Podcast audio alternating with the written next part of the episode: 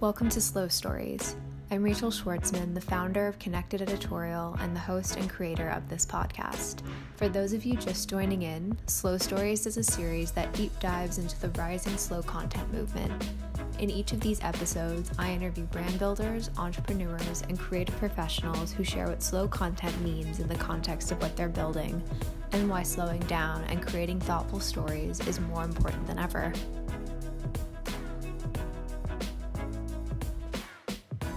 Today's episode begins with an opening story from Alexandra Fine via our segment Soul Stories. We're currently looking for contributors for our next installment of the series, so feel free to reach out for more information. And in the meantime, here's more from Alexandra.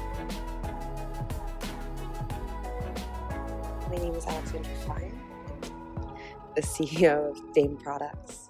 Uh, we specialize in creating tools, and products, content for our well being through the lens of intimacy and pleasure.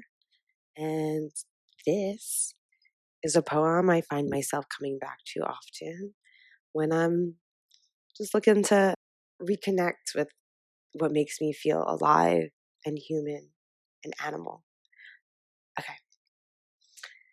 You do not have to be good you do not have to walk on your knees for a hundred miles through the desert repenting.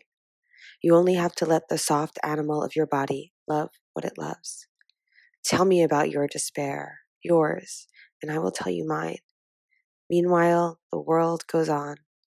Meanwhile, the sun and the clear pebbles of the rain are moving across the landscapes, across the prairies and the deep trees, the mountains and the rivers. Meanwhile, the wild geese, high in the clean blue air, are heading home again. Whoever you are, no matter how lonely, the world offers itself to you, your imagination, calls to you like the wild geese, harsh and exciting, over and over, announcing your place in the family of things. Mary Oliver, Wild Geese.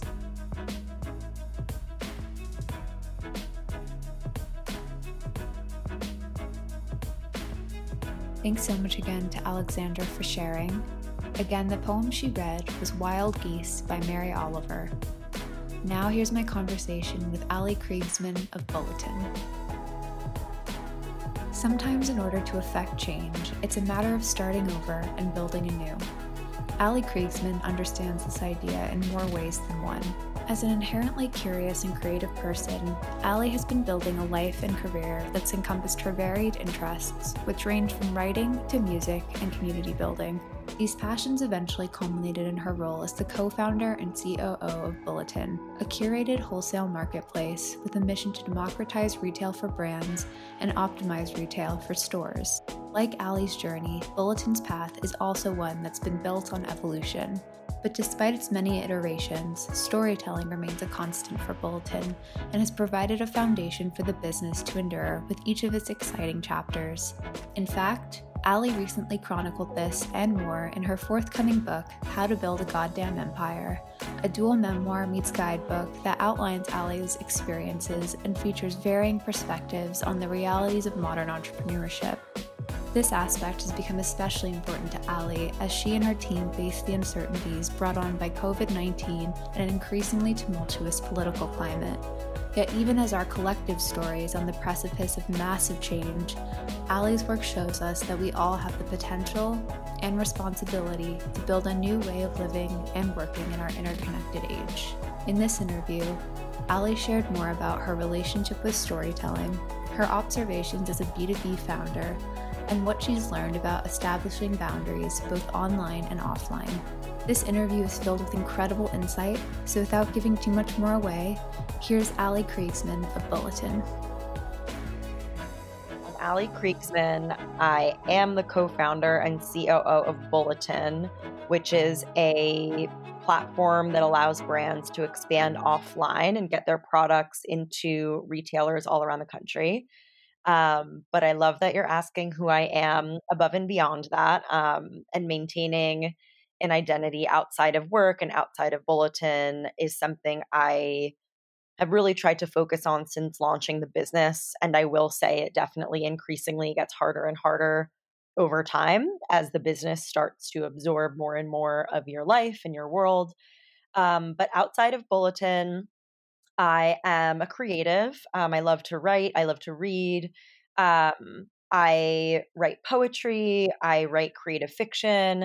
Um, I have a book coming out next year, which is nonfiction, but was really excited about that. Um, you know, really allowed me to kind of flex other parts of my brain and uh, my psychology that I don't necessarily get to use at work all the time. Um, I love my friends and family. I love spending time with them. Obviously, that's been harder lately with COVID, but I love hosting big dinners at my house. I love getting people from all different walks of life and all different friend groups together. Um, I love the outdoors. I grew up in California, so I absolutely love the beach. I love being near the water.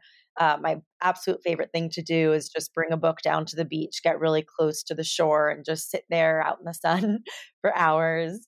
Um, I went to a Jewish day school my entire life. Um, so I actually had a, a, very small community growing up um, and going to college and meeting new people, meeting people from all around the country um, was a really kind of big moment in my personal development.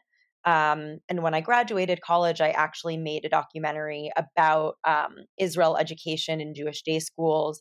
I was a modern Middle Eastern studies major. I'm really passionate about, uh, you know, I wouldn't say I'm passionate about the Israeli Palestinian conflict, but that's something like politically that I think about all the time and that I've done some work on uh, with the documentary and also just um, keeping it top of mind politically. Um, what else can I share? I'm a singer. Um, I started a band two years ago called Ladylike. We're actually on Spotify. It's like 80s inspired electro pop. Um, I love writing music. I have a piano at home. My boyfriend and I write jingles like every other day after we make dinner. We just kind of pull up to the piano and get a song going. Um, so yeah, I, I guess I consider myself like pretty multifaceted. It's definitely been interesting to kind of become this person that is really focused on like retail, wholesale, e-commerce, um, and represent my business in that way. But I'm on a constant journey of you know rediscovering myself and tapping into those other parts of me that I don't get to engage with, you know, all the time, working so hard for the business day in and day out. Wow, I didn't know half of that actually. That's all really, really incredible. But I think that all of your kind of creative identities and skills are the foundation for what makes Bulletin so interesting because at its core, it's it's such a business's business, so to speak, but it's also very inviting creatively. Thank you. It's been a really exciting five years. And I think it's also been a journey, and, and I'm sure we're going to get into this, but it's definitely been a journey um, you know building a business building the business in a way that feels true to myself and alana but also has to factor in you know the fact that we're a venture backed business and we do have certain growth benchmarks and you know how do you hit those goals but still remain you know true to yourself as leaders? And how do you keep the business culture in a place that feels organic to who you are um, so it's definitely been, I- am glad to hear that because it's been, um, I wouldn't say an ongoing battle, but definitely a very deliberate uh, strategy and, and focus for us of building the brand in a way that feels like authentic to who Alana and I are as people and as creatives ourselves. Smart and engaging, and I wouldn't expect anything less from you guys. And I think, you know, as we transition our conversation into talking more about Bulletin, I also want you to first share a story that recently made you slow down or maybe reshaped your approach to building a business like Bulletin more consciously, especially during this period. Yeah, that's a really good question. Um, I mean, when when COVID hit, it became very clear that Bulletin was in the eye of the storm. Um, we are a wholesale marketplace. Um, we're so much more than that, of course, but the core of our business is retailers come to our platform to discover new brands and products that they want to sell to their respective customers in their boutiques or spas or wellness centers or gift shops. Um, and so, you know, as soon as COVID happened, it was very clear that our retailers would be struggling. Um, and, you know, for the first few weeks of COVID, it was a little bit business as usual at Bulletin. Um, you know, we kept sending our email our emails out to retailers marketing new brands and products. We kept uh, sending emails inviting new retailers to join Bulletin. We kept, you know, motivating our brand community to refer their existing retailers to Bulletin, and we didn't really put a hard stop on our growth engine. Um, again, because of how we're financed and the type of business that we've built uh, you do have very serious goals to hit. And it it definitely became a question of at what cost to our brand and retailer community. Um, and just hearing stories from our retailers of how COVID was affecting their business, um, hearing the fear on their end of how how the pandemic could impact their ability to put food on the table and support their families.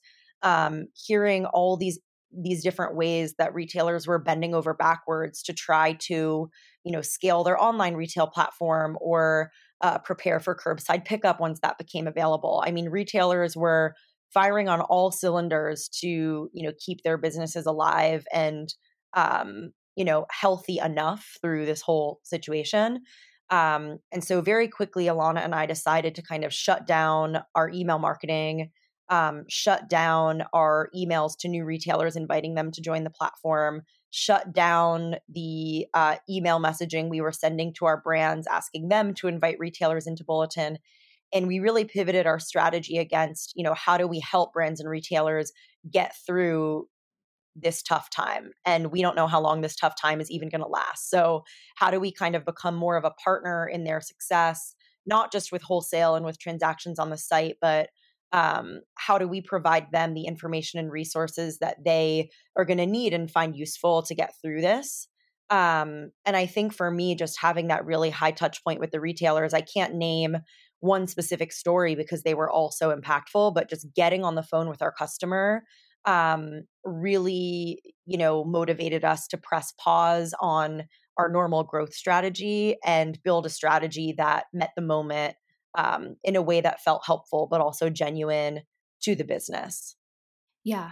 And I think that's the definition of partnership. And again, why a company like Bulletin has seen so much success just because of that authenticity and commitment to actually being there for the community. And since you've started this sort of pivot towards checking in on the community, has there been some sort of unexpected narrative that's arisen that's sort of come into the foreground now?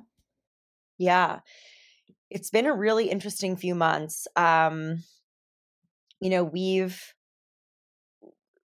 we've had conversations with retailers that have been looted about what that's meant for their business. Um, you know, really deep conversations about how to reconcile the fact that they're a small business that invested hard earned money and savings into building their store, designing their store, getting incredible fixtures, you know, ordering inventory from our platform and elsewhere, um, and that you know getting completely obliterated in an, in one evening. Um, and how how they should be reconciling that, or how they are reconciling that with the fact that they they understand that looting happens when those that haven't been heard and voices that haven't been heard have no other choice but to take actions like that um, and they fully respect that and see that and support you know the black lives matter movement they support the protests um, but it's been really interesting to kind of connect with our retailers on that level and hash out like what where do we go from here? How do you as a small business uh, emotionally deal with the fact that your space has been completely destroyed um, you know where there's money down the drain and of course you know many of them have insurance others could never have foreseen this happening. So they don't really have the proper mechanisms in place to recoup their losses. Um, but just chatting with our retailers about that has been you know something that i i never thought running a b2b wholesale platform we'd ever we'd ever have that conversation um, so that's been really interesting i think it's been really interesting to chat with our brands as well um, and get really candid on that front too. You know, a lot of brands are struggling in certain categories. Uh, you know, jewelry brands or apparel brands. Um, you know, they're not they're not as necessary to the at home experience. Whereas, you know, wellness brands or pantry brands um, have kind of seen a surge in demand. And so it's been it's been really interesting because it's some of these calls feel like I don't want to say therapy sessions because I I'm not a therapist and it's really you know just kind of two partners checking in on each other, but to hear the varied experiences across the board for retailers and for brands, to hear brands say, you know, I see a lot of other brands in my community really struggling, but my sales, both wholesale and D2C, are higher than they've ever been. And I don't know, you know, how to how to deal with that when so many brands that I'm friends with aren't having the same experience. Um, it's just I feel like I'm in such a unique and special position to hear all of these stories and um, kind of sit in the middle of of all these different experiences that our community has been having. Yeah, absolutely. And I think all of this sort of speaks to the sort of dismantling of this notion, this narrative of how businesses operate, especially at this pace, which as we're seeing in 2020, you know, the way we've been living and working in many ways is unsustainable. And I think in the context of business, you know, we see a lot of the founder and brand success stories through the lens of the modern consumer brand, but with your experience growing Bulletin's wholesale business and marketplace, would you say that there's a different conversation around pace or energy on the B2B side? Yes, I think across the board, all venture backed companies are writing a new playbook as they're living the new playbook. So, you know, pre the WeWork apocalypse um, and like their failed IPO, you know the the playbook uh, for software companies for even for venture backed d2c companies like you know the everlanes and glossiers of the world was you know blitz scale grab market share don't worry about your unit economics yet uh, we'll get there um, don't worry about profitability yet we'll get there um, and really just become the dominant player in this space, whatever your space is, whether it's, you know, you're making a, a new razor, right? Like Billie or Flamingo, or uh, you're a wholesale marketplace like us or our competitors, or, you know, you're a venture backed business that is, you know, d- dealing with physical space. Like the wing, for example, expanded so, so, so quickly. And, you know, we're kind of seeing the ramifications of of that now. Um, I think that founders and venture capitalists, whether it's with D2C brands or uh, B2B software companies, are realizing that that approach to growth is that era is over. Um, we've seen enough companies that don't have a solid revenue model in place and aren't profitable go public and have it not yield the outcomes that anyone was hoping for. Um, we've seen companies that you know, absolutely exploded and took crazy market share, um, shrinking over time because they uh, skirted past certain regulations like Juul or Bird, like the scooter companies. And so I do think that across the board, the conversations we're having with our investors, what I'm hearing from other founders, um, what I'm reading in the press, like all the think pieces are asking what what is the new playbook? How do we, you know, build a venture backed um, ecosystem that focuses on you know strong unit economics profitability uh, thoughtful growth not necessarily no growth but thoughtful growth um, and how do we kind of make that our new north star so that companies don't absolutely fall apart when the this like grow at all cost playbook doesn't work out yeah, it's been quite a reckoning, I think, for a lot of the companies and the faces that we're used to seeing. And I think from where I'm sitting, and part of the reason why I've really decided to go full force with slow stories is because I think the digital landscape and the kind of advent of online storytelling, whether it's personal or brand, has contributed to this frenzy and this need to outpace and break through the noise of a very saturated landscape. And, you know, this year is really forcing us all to reassess why it's critical to slow down in all facets of our lives, and especially when it comes to content and digital. And so, given where we're at with the current state of the world, I always like to ask our guests what this idea of slow content or storytelling means to them in the context of what they're building. So, for you, what does it mean with Bulletin? Yeah, this is I'm actually writing a piece right now that that's going to be coming out in the next few months about the digitization of wholesale and how I feel like uh you know storytelling um has been completely erased from wholesale because of how quickly it's gone digital.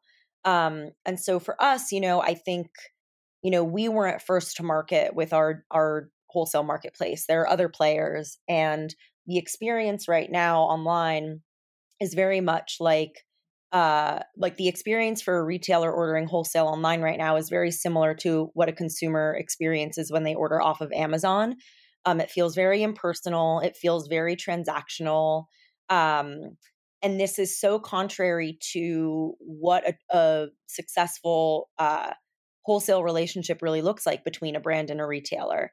Um, we did for the past few months like hundreds of interviews with our brands and retailers and all of them say that their most successful all the brands say that their most successful retail partners are the ones that know their story care about their story and, and can tell their story to their end customer.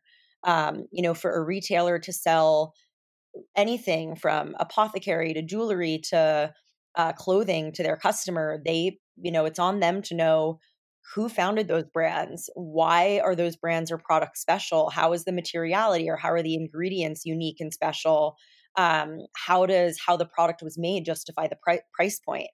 And retailers are kind of over over time have lost the ability to do that effectively because the digitization of wholesale happened so quickly and it really started to feel like this amazon-esque like highly transactional experience between both parties so for me I've been thinking about and our team has been working on uh, you know, how do you weave that storytelling and the intimacy that a brand and retailer would would feel when they connect person to person at a trade show?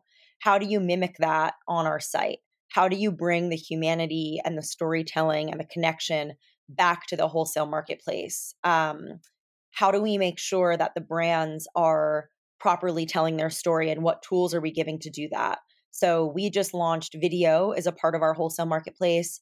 And we launched a summer showcase yesterday, actually, specifically highlighting the Black owned ba- brands on Bulletin. Um, and we had this like really dynamic, content rich video experience uh, where retailers could watch them on camera talking about themselves, talking about their business, and then go to their brand pages, learn more about the ingredients, the brand story, and then shop their lines for their own stores.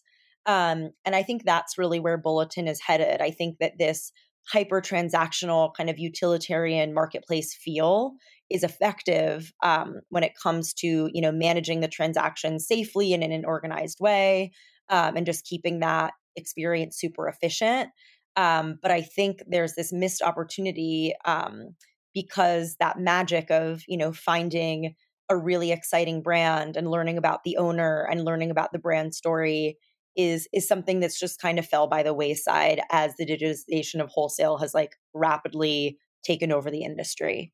Um, so yeah, it's it's really something that we're thinking about day in and day out because we built Bulletin on the backs of you know wholesale marketplaces that came before us.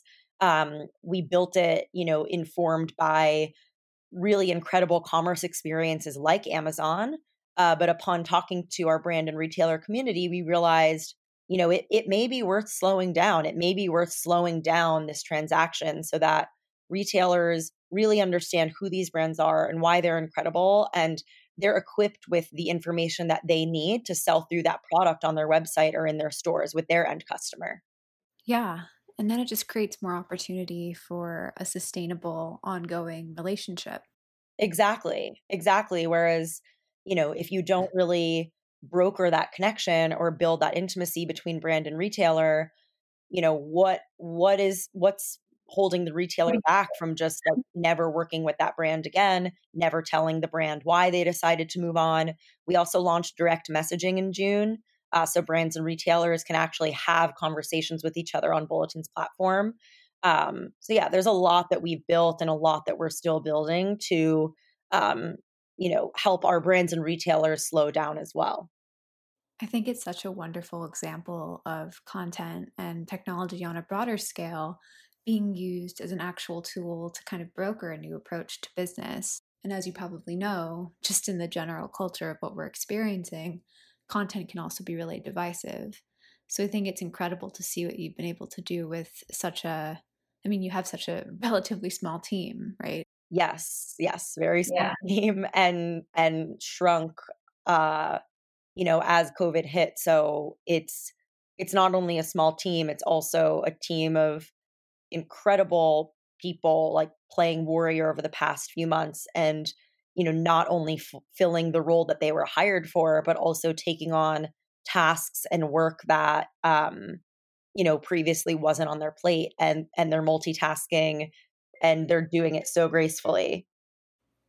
Yeah and i think to the point of building you know building teams and building this really strong network of collaborators and partners you yourself are also building something just as a creative person especially through the lens of storytelling and with that said you mentioned that you wrote a book that will be published next year. And I'd love for you to talk a little bit more about flexing that muscle and what you've learned about your relationship with storytelling overall as a result of writing the book. Such a good question. And honestly, I still get like emotional thinking about the book, both the experience of writing it and the fact that it it hasn't even come out yet. Um, so you know i i identify as a writer um i studied creative writing in college um i have written you know for refinery 29 um i wrote for medium a few times as bulletin kept growing and scaling um and that's really that's that's the muscle that i've known i've had since i was very young and um it's you know when when i was younger and if if you ask me what I wanted to be when I grew up, I always wanted to say I wanted to be a writer or I wanted to be an author. Um, Bulletin actually started as a completely different business. It started as um, kind of an Etsy competitor, uh, a, like elevated, sophisticated marketplace where consumers could learn about the coolest independent brands, um, read their stories, and then shop their work throughout the story. So we ran that version of Bulletin part time uh, for like all of 2015. And I would interview these brands and either write long form features on them or do interviews with them. Um, and as Bulletin evolved and we kind of learned more and more about our customer and what they really needed from us, and we started kind of shifting into physical retail and then, you know, now wholesale. Um, throughout that evolution, I just kind of decided like, my writing career, my writing aspirations are over. Like, I have to say goodbye to that because I've signed on to build this business with Alana and I don't get to tell the business what it is. I don't get to say, I want to keep writing editorial. Like that's what our business has to be. Um, I have a fiduciary responsibility to Bulletin and you know where our customers lead us and and where and where and how they tell us to grow and evolve next. So once we got into doing our pop up markets, um, which then became our stores, I kind of felt like I'm I'm not going to write like that. That part of me is going to die and you know i'm just an entrepreneur i'm a sales and growth person and marketing person and that's who i am. Um so when when i got the opportunity to write the book um it was such an emotional experience for me. I really i remember every single meeting every single email that was sent leading up to getting the book deal. Um i remember learning about the fact that i'd be writing this book and my mom had been in town. She was in New York at the time. And I just remember pulling her outside and just crying and screaming with her. It was just this very exciting experience to realize that I could kind of merge my experience building bulletin and becoming this entrepreneur with you know my writing my my writing and creative side and this side that I really genuinely thought I had kissed goodbye and was kind of like mourning for for many years um and so I really felt like with with this opportunity to write the book, I wanted to write from the trenches of entrepreneurship. I felt like a lot of other books that had been written, ranging from Girl Boss to Lean In, uh, that were kind of in this vein of like a female entrepreneur, you know, giving guidance or business advice or kind of anecdotes about her experience launching and scaling her company. I felt like all those books were written kind of from from on high.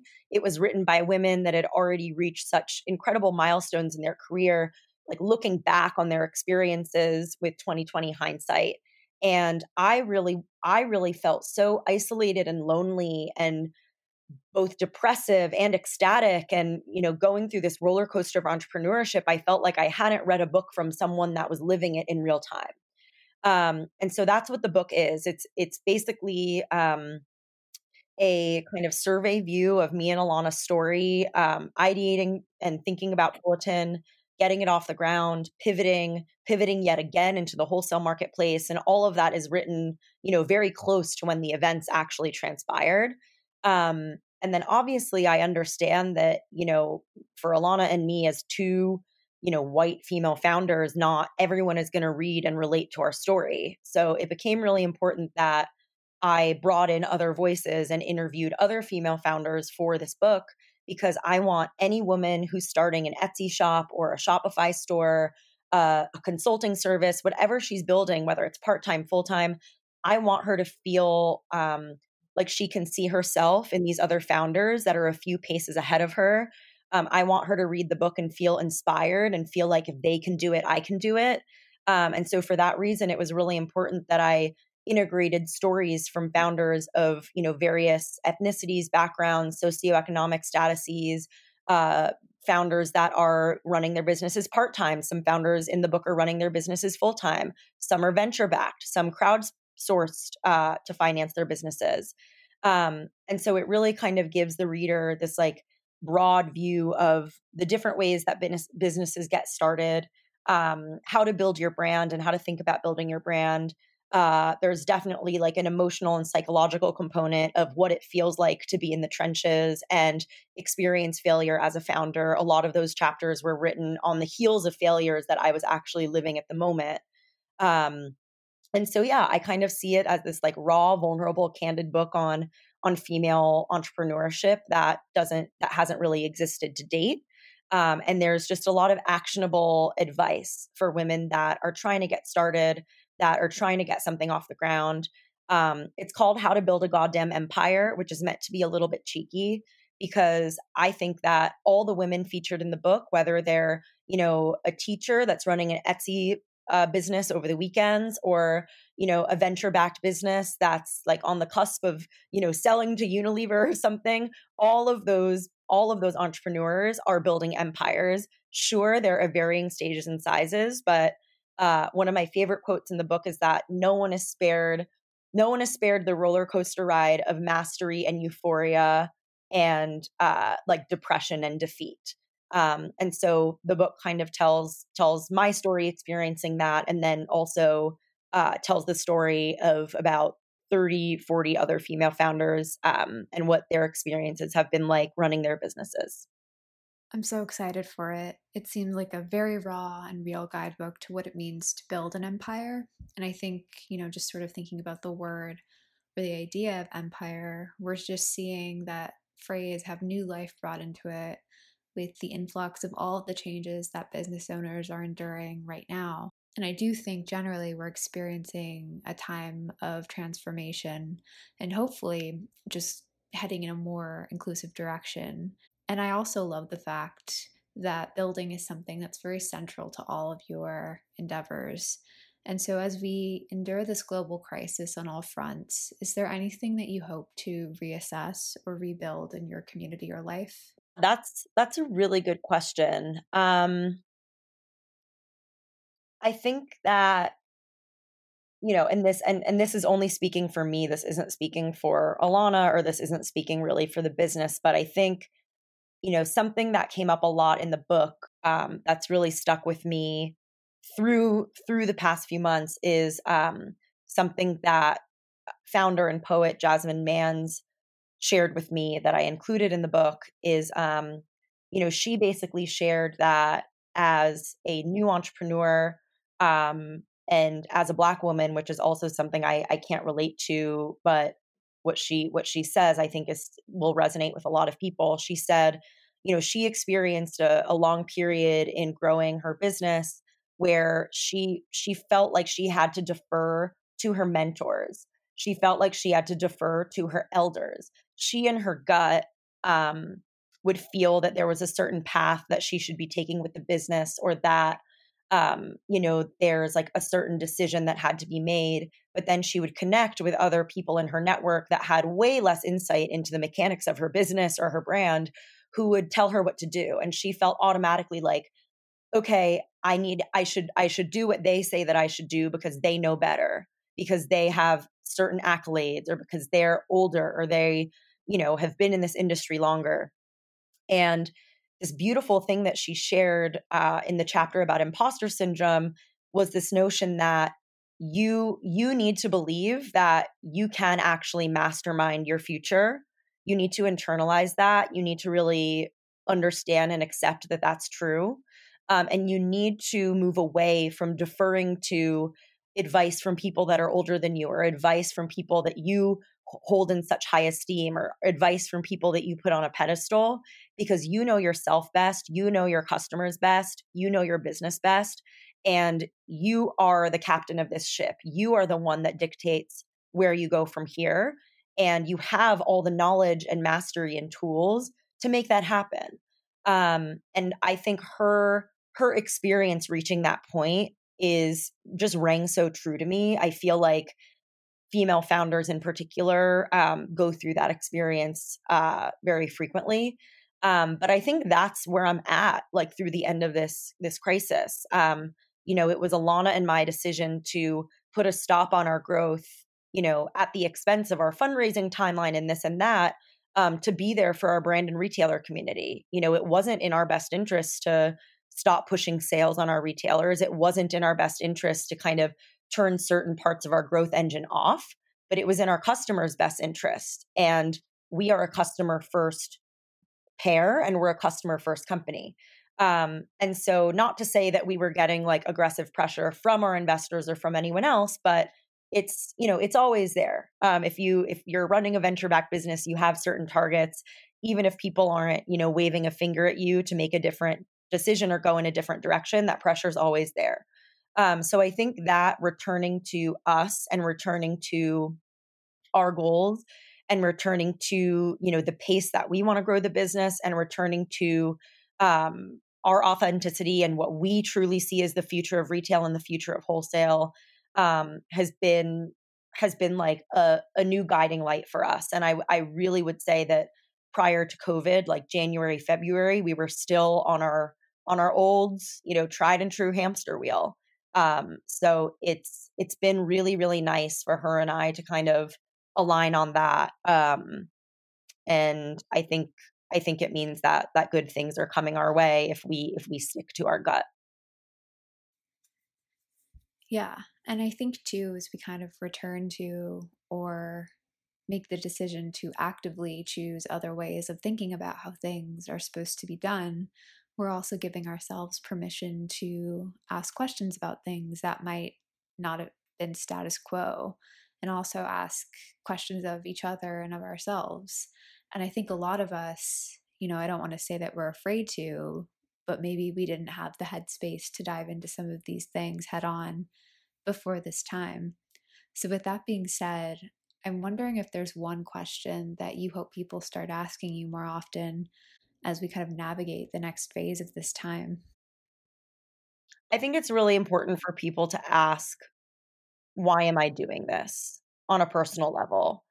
Um, I remember graduating college and I had done on campus recruiting and I got a job offer as um, an analyst uh, at an asset management company, which, like, for anyone who knows me, you're like, that really doesn't make sense. And the truth is, it didn't make sense.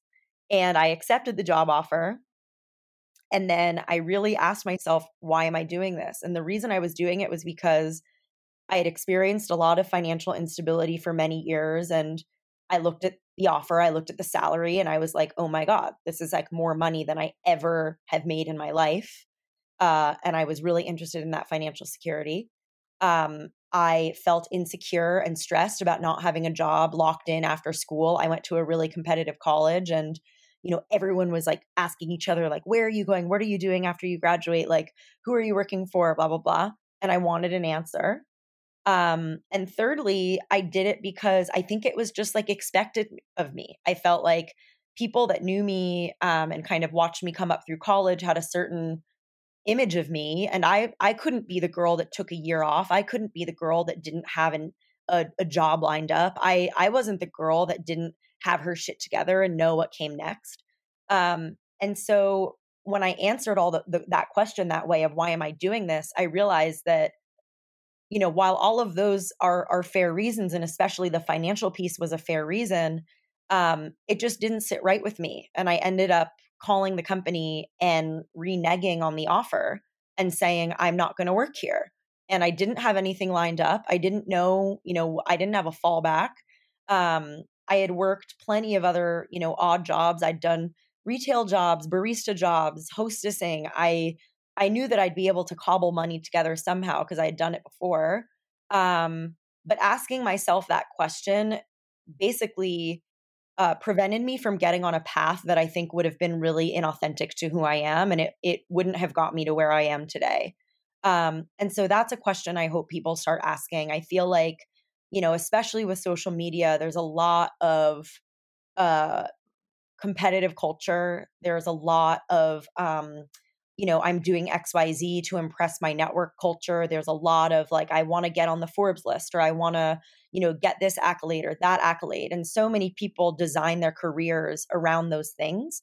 Um, and I feel like if people start asking themselves, you know, why am I doing this? And they answer the question very honestly, it may help, you know, put them on a career path that actually is more true to them, their strengths and and where they want to be long term um, you know, at Bulletin, to be totally honest, like if you just look at our evolution as a business, like I signed up to be a writer with Bulletin. I was editor in chief of Bulletin's magazine five years ago. I wasn't building a two sided marketplace and learning the nuances of supply and demand and, you know, uh, acquisition marketing and XYZ. Like that's not what I signed up for um, and that's a lot of my job now. And like yeah that that's sometimes wears me down because it's not the work that it's work i'm good at but it's not work that fills me up in the same way that like writing does let's say.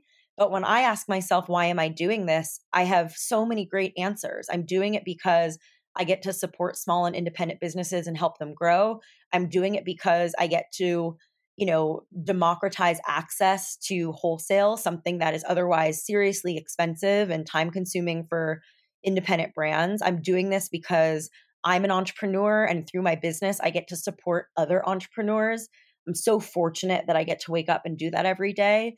And so even if the, you know, day to day or or certain nuances of my work don't, you know, bring me the utmost joy, um, I have I have a good answer to that question. And so I feel like if people if people ask that question more and more and they they realize that they don't have a good answer, I think that's when you know it's time to make a change in your life and and slow down. That's an amazing story and such a good point. And you know, one of the reasons why I ask this particular question is really just based off of my experiences speaking with so many founders and creative professionals over the years. I think that people, especially in the lens of our digital age, they expect that others want to hear a certain narrative from them in their life as a founder or um, you know just what it is what it's like to live that creative life and i just hope that this question kind of gives people space to really go there in terms of the conversations that they want to have or start because I think another element seeing, you know, even more now is the performative aspect of social media and content. And we're all kind of peeling back the layers in terms of how this can be a little bit of a more inclusive and sustainable space. And that obviously is something that warrants an entirely other conversation. But, you know, to build on this a little bit, one of the things that I like to ask as one of my wrap up questions with each of these discussions is why do you think slowing down our relationship to content will ultimately help us live, work, and feel better? I um I have so much to say to that question. Um so you know, we we all got on Facebook before it is what it is now. We wanted to connect with people in our community. We wanted to connect with old friends, with people that went to our high school, with people that went to our college um, you know, we joined Instagram because it let us filter pictures. If you look at my early pictures on Instagram, it's like, it's not a so, it wasn't a social media platform. It was like a design tool.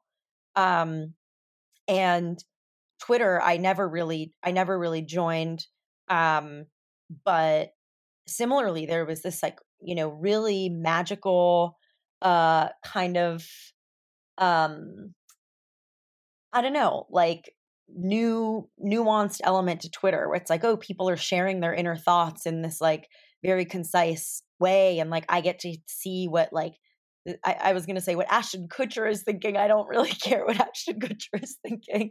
And I have no idea why his name came to mind. But, you know, it was like this really, uh, it was kind of like peeling back the curtain and like hearing day to day from like thought leaders or celebrities or like people that you admired.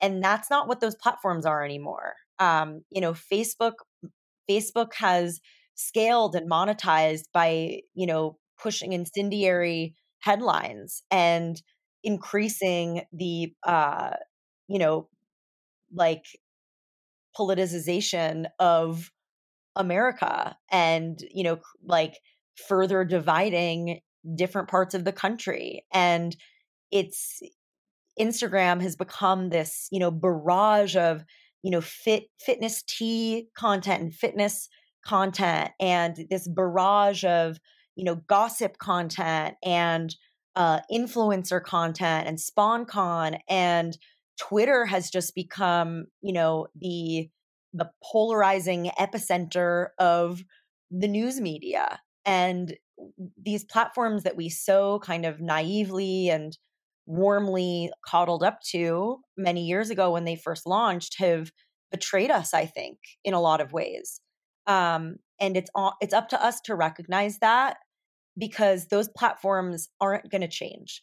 Um, those platforms have built their businesses off the backs of everything that we just that I just discussed. And they're not incentivized to slow down. So we need to slow down. We need to build our own, you know, procedures and policies with ourselves.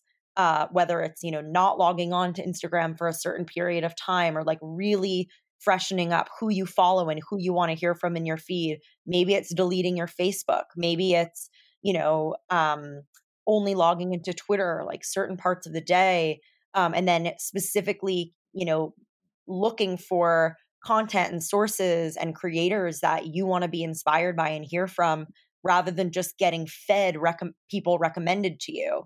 You know, it's on us to take that pause, take a more proactive approach and slow down because it's all too easy for the status quo to stay as is and for us to just guzzle down and imbibe what all of these platforms are feeding us without second thought. And I think that's extremely dangerous. And I think, you know, that it's really contributed to the polarization that we're seeing countrywide. And I think it's also really contributed to the rising anxiety levels uh, that we're seeing amongst our generation and the generation below us.